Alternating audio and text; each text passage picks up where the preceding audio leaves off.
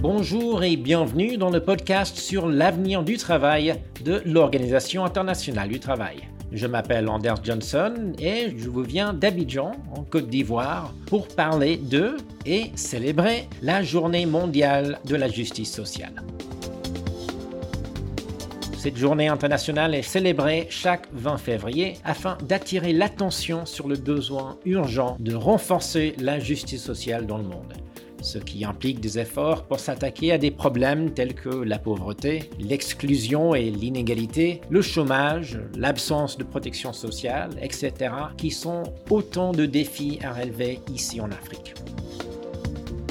Et l'une des choses qui rend ce continent si unique, c'est l'âge de ses habitants. Et non, je ne fais pas en référence au fait que l'Afrique est le berceau de la civilisation humaine. Je veux plutôt attirer l'attention sur le fait que la moitié de la population du continent est âgée de 19 ans ou moins. Et comme on s'attend à ce qu'un quart de la population mondiale soit africaine d'ici 2050, je pense que c'est juste de dire que si le monde doit parvenir à la justice sociale, cela dépendra en grande partie de la réalisation de la justice sociale pour les jeunes africains.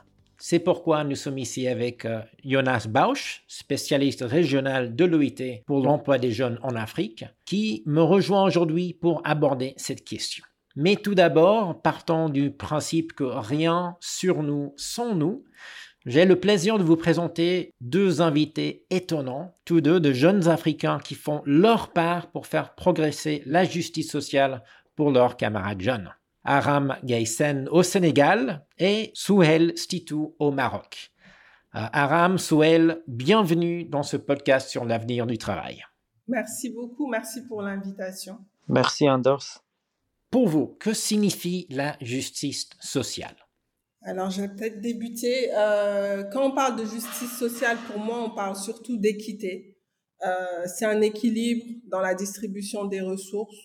Euh, pour moi aussi, c'est un accès équitable à des opportunités, à un emploi, euh, aussi aux droits qu'on a au sein d'une société, euh, qui doivent bien entendu garantir pour chaque individu l'équité par rapport à ce dont il a droit. Tout à fait d'accord avec euh, Aram. Euh, peut-être je souhaiterais ajouter que euh, la justice sociale représente également l'égalité au sein de la société et ça implique de reconnaître et de remédier aux disparités sociales flagrantes qui persistent dans de nombreux domaines pour justement avoir ce que Aram a cité qui est l'équité en termes de ressources et d'opportunités. Pour, pour vos amis, pour vos camarades, est-ce que c'est quelque chose, la justice sociale, en parlez-vous souvent? Peut-être qu'on met pas le mot dans les discussions pour dire c'est euh, un manque de justice sociale, mais c'est clair que les jeunes subissent de plein fouet euh, le fait que nos États n'arrivent pas à atteindre cette justice sociale, euh, que ce soit dans l'accès à l'éducation, la santé, l'accès à l'emploi. Euh, les, les, taux de chômage sont assez élevés. Euh, ici au Sénégal, on a une personne sur deux en âge d'aller à l'école qui ne l'est pas. Donc, c'est des choses qui sont vécues quotidiennement, massivement, même si on ne peut pas mettre le mot justice sociale dessus ou que c'est pas compris de cette manière, mais c'est quelque chose de vécu. Vous avez mentionné l'emploi. Donc, qu'est-ce que cela signifie pour vous d'avoir un travail décent? Dans mon contexte, euh, pour avoir accès à un emploi décent, euh, il n'est pas juste question d'avoir accès à un travail quotidien où vous avez un, un, un salaire euh, un, salaire. Mais en fait, ici, il s'agit d'avoir en fait aussi ses droits en tant que citoyen. Par exemple, si vous êtes employé par quelqu'un, il faut que vous ayez une assurance maladie, que si jamais vous êtes dans une situation de, maladie, vous, avez droit à la santé, que vous ayez la, la capacité de construire une famille, d'avoir la possibilité que vos enfants et vos proches aient accès à l'éducation et la santé également. Euh, donc, ce sont, sont en fait, c'est tout un, un package dont les citoyens en ont besoin pour se sentir épanouis dans le travail qu'ils sont en train de faire. Donc, décent ne veut pas tout simplement dire avoir un job, mais c'est un job qui vous accorde aussi des accès à, vos droits primordiaux pour avoir une, vie décente. Donc, selon vous, qu'est-ce qui fonctionne donc pour aider les jeunes à accéder aux opportunités? Alors, ce qui fonctionne pour, euh, pour aider les jeunes, je pense qu'il faut booster l'entrepreneuriat parce que c'est clair qu'il n'y a pas assez d'emplois pour pouvoir absorber tous ces jeunes diplômés ou pas qui arrivent sur le marché du travail par an. Donc, l'entrepreneuriat qui est caractérisé principalement avec les emplois informels, pour moi, il faut des programmes pour booster ça. Après, je pense aussi à la promotion de la participation citoyenne.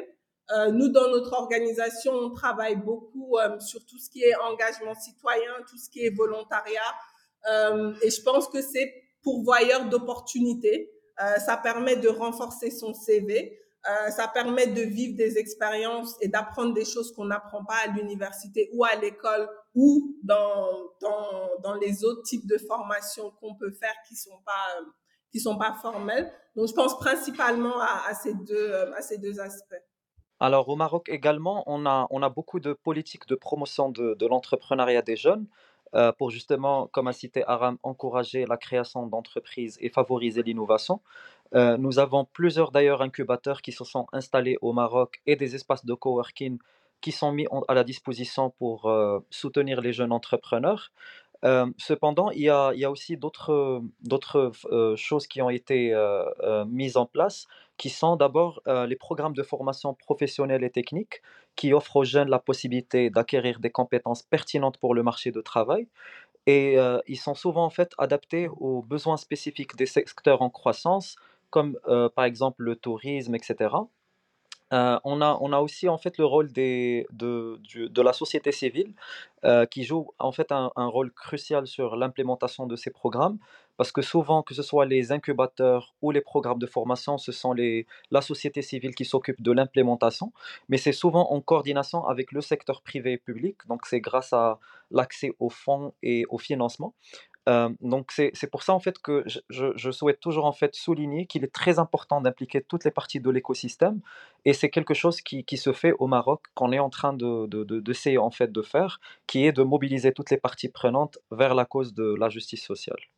Passons maintenant on va dire à la région africaine en général. Euh, Jonas, quelle est la situation de l'emploi des jeunes en Afrique? Donc euh, premièrement je, voudrais bien commencer par dire que le défi le plus significatif auquel les jeunes sont confrontés par rapport à l'emploi des jeunes, c'est vraiment le manque d'emplois productifs et décents. C'est tout d'abord un problème économique. C'est pas un problème des jeunes qui ne sont pas compétents, qui ne sont pas motivés, qui n'ont pas des aspirations euh, réalistes. C'est non, c'est un problème économique. C'est-à-dire que la croissance en Afrique n'a pas été inclusive. Elle n'a pas généré suffisamment d'emplois décents pour tout le monde et surtout pour euh, les jeunes.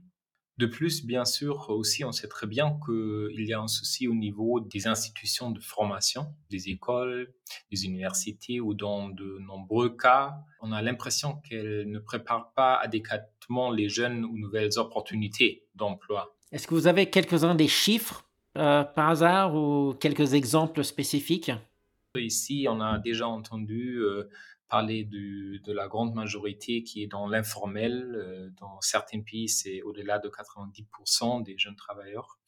En plus, un jeune sur quatre en Afrique est ni en éducation, ni en emploi, ni en formation, ce qu'on appelle les NEET. Et euh, cet taux de NEET est considérablement plus élevé pour les jeunes femmes que pour les plus hommes. C'est 26% en Afrique, mais 33% pour, euh, pour les jeunes femmes. Et c'est vraiment, c'est-à-dire qu'il y a une très grande partie des jeunes qui n'ont pas des opportunités économiques, mais aussi pas vraiment des opportunités pour euh, prendre encore plus d'éducation, pour se qualifier. Ça, c'est un souci parce que ça ne permet pas aux jeunes de réaliser leur potentiel. Que recommande l'OIT pour améliorer la situation? Qu'est-ce qu'on a vu qui fonctionne? Si on constate que le problème ou le, le défi de l'emploi des jeunes, c'est tout d'abord un problème économique, aussi, logiquement, les solutions doivent être des solutions au plan ou au niveau euh, d'économie. Et ça nécessite premièrement des politiques pro-emploi pour être euh, assez concrète, l'OIT a aussi beaucoup travaillé avec les pays pour euh, mettre en œuvre ce qu'on appelle des programmes actifs du marché du travail. Et on a déjà entendu quelques exemples de nos, invités, par exemple des programmes sur la promotion de l'entrepreneuriat, de mentorat, peut-être des services d'emploi. On a fait une analyse, analyse à l'OIT pour euh, voir quel est vraiment l'impact de ces programmes. Et ce qu'on a vu est que ces programmes, ils marchent. Ils marchent encore mieux si on peut combiner, faire une combinaison des différents éléments. Par exemple, une, une entraînement des compétences, mais aussi en même temps un service d'emploi qui engage et implique le secteur privé, justement pour, pour s'assurer qu'à la fin d'une formation, il y a aussi un emploi qui attend les jeunes. E, e, est-ce que les propos qu'il a, qu'il a e, est-ce que ça correspond à ce que vous voyez chez vous? Moi, il y a peut-être un point qui m'a interpellé, c'est par rapport à la formation des jeunes pour qu'ils aient accès à l'emploi. Et, ça me rappelle en fait des, programmes que nous sommes avec la société civile en train de lancer dans le pays, qui sont des programmes de formation orientés vers les compétences dont les, les jeunes en ont besoin pour avoir un job en 2024 qui est le fait de développer par exemple la pensée critique et la résolution de problèmes, l'accès et l'analyse de l'information, l'agilité et l'adaptabilité, la communication efficace, le leadership par influence, la curiosité et l'imagination, et l'initiative et l'entrepreneuriat. Donc nous estimons qu'en développant des programmes axés, euh, vers cette compétence, les jeunes aujourd'hui euh, qui ont déjà leur diplôme par exemple, certes, ils ont un diplôme, mais qui ne leur donne pas facilement l'accès à, l'emploi. Mais en ayant ces, compétences que je viens de citer, nous estimons que c'est plus facile pour eux de, s'intégrer dans le marché. Dans ce que euh, Jonas a dit, je pense vraiment ce qui m'a beaucoup marqué, c'est qu'il est dit que les jeunes ont un potentiel, euh, les jeunes sont qualifiés et c'est juste qu'on ne leur offre pas en fait la possibilité de pouvoir euh, avoir un emploi ou à pouvoir je veux dire, exploiter leur potentiel. Et ça, c'est vraiment le cœur de nous, ce qu'on, ce qu'on fait. Vraiment aider les jeunes à croire en eux, euh, à les aider à exploiter leur potentiel à travers des formations complémentaires qu'on leur donne qui sont des compétences de vie. Euh, ça, c'est ce qu'on fait essentiellement, mais aussi à travers des programmes différents. Euh, et on s'investit aussi dans la justice sociale en essayant de créer des emplois et favoriser l'entrepreneuriat à travers soit des hum, l'incubation ou hum, à travers également euh, les activités d'engagement citoyen aussi dont je parle qui permettent de développer aussi hum, des expériences. Euh, donc je pense en tout cas que par rapport à la population de nos pays et africaine de manière générale, il y a vraiment toutes les parties prenantes, comme Souel disait, doivent vraiment se mettre ensemble pour trouver des solutions parce que la solution ultime ne viendra pas d'une seule partie prenante. Jonas, euh, pour euh, revenir vers vous, que fait l'OIT pour impliquer les jeunes, comme nos invités, euh, dans la recherche de solutions? Comme, on a déjà mentionné, les, jeunes jouent vraiment un rôle critique dans la formation du monde du travail et sont un partenaire clé, vraiment, c'est-à-dire la conception, la mise en œuvre des politiques, des programmes, qu'on peut faire ça ensemble et qu'on peut privilégier la, la co-création. Est-ce que vous avez des exemples concrets? Que vous pouvez partager avec nous? Euh, Au cours de la dernière année, l'Union africaine et l'OIT, nous avons développé une stratégie d'emploi des jeunes pour l'Afrique. Mais nous n'avons pas fait ça tout seul, on a fait ça en, pleine étroite collaboration avec des euh, organisations gérées par des jeunes.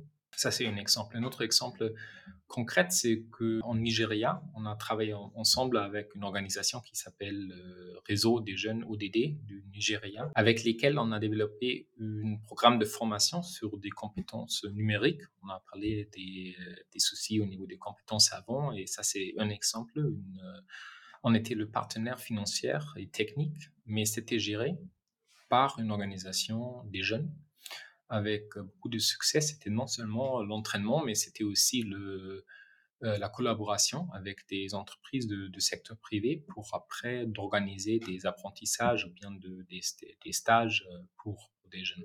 Aussi, à l'avenir, pour nous, ça serait important de voir euh, comment on peut impliquer les, jeunes, la jeunesse en Afrique, dans la discussion sur la justice sociale et pour s'assurer que leurs voix sont bien entendues. Aram, euh, Souhel, que pensez-vous de ça? Alors, je ne sais pas si je peux me permettre de commencer. Euh, il est pour moi essentiel de reconnaître que les jeunes représentent l'avenir de nos sociétés et qu'ils méritent d'avoir accès à des opportunités équitables pour réaliser leur plein potentiel. Et pour soutenir les jeunes dans leur quête de justice sociale et d'emploi décent, nous devons investir dans trois choses qui sont d'ailleurs un résumé de tout ce dont on a parlé euh, précédemment. La première des choses, c'est l'éducation de qualité. La deuxième des choses, c'est la formation professionnelle. Et la troisième des choses, c'est le développement des compétences. Euh, pourquoi je cite ces trois points? Parce que mon travail dans mon pays est autour de l'éducation et j'estime que c'est un droit, c'est ce qui accorde en fait, dans un premier temps, l'accès à la justice sociale.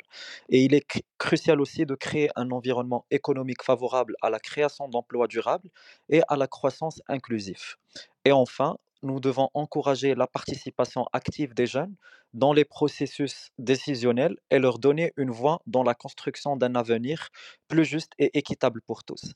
Et ça, ça peut tout simplement, par exemple, euh, se voir dans le fait que Aram et moi participons, par exemple, dans ce podcast. Donc, je, vous remercie pour l'invitation.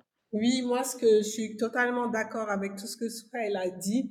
Euh, ce que je rajouterais juste, c'est par rapport à l'entrepreneuriat, l'encourager fortement parce que la plupart des jeunes ou des citoyens tout court évoluent dans le secteur informel.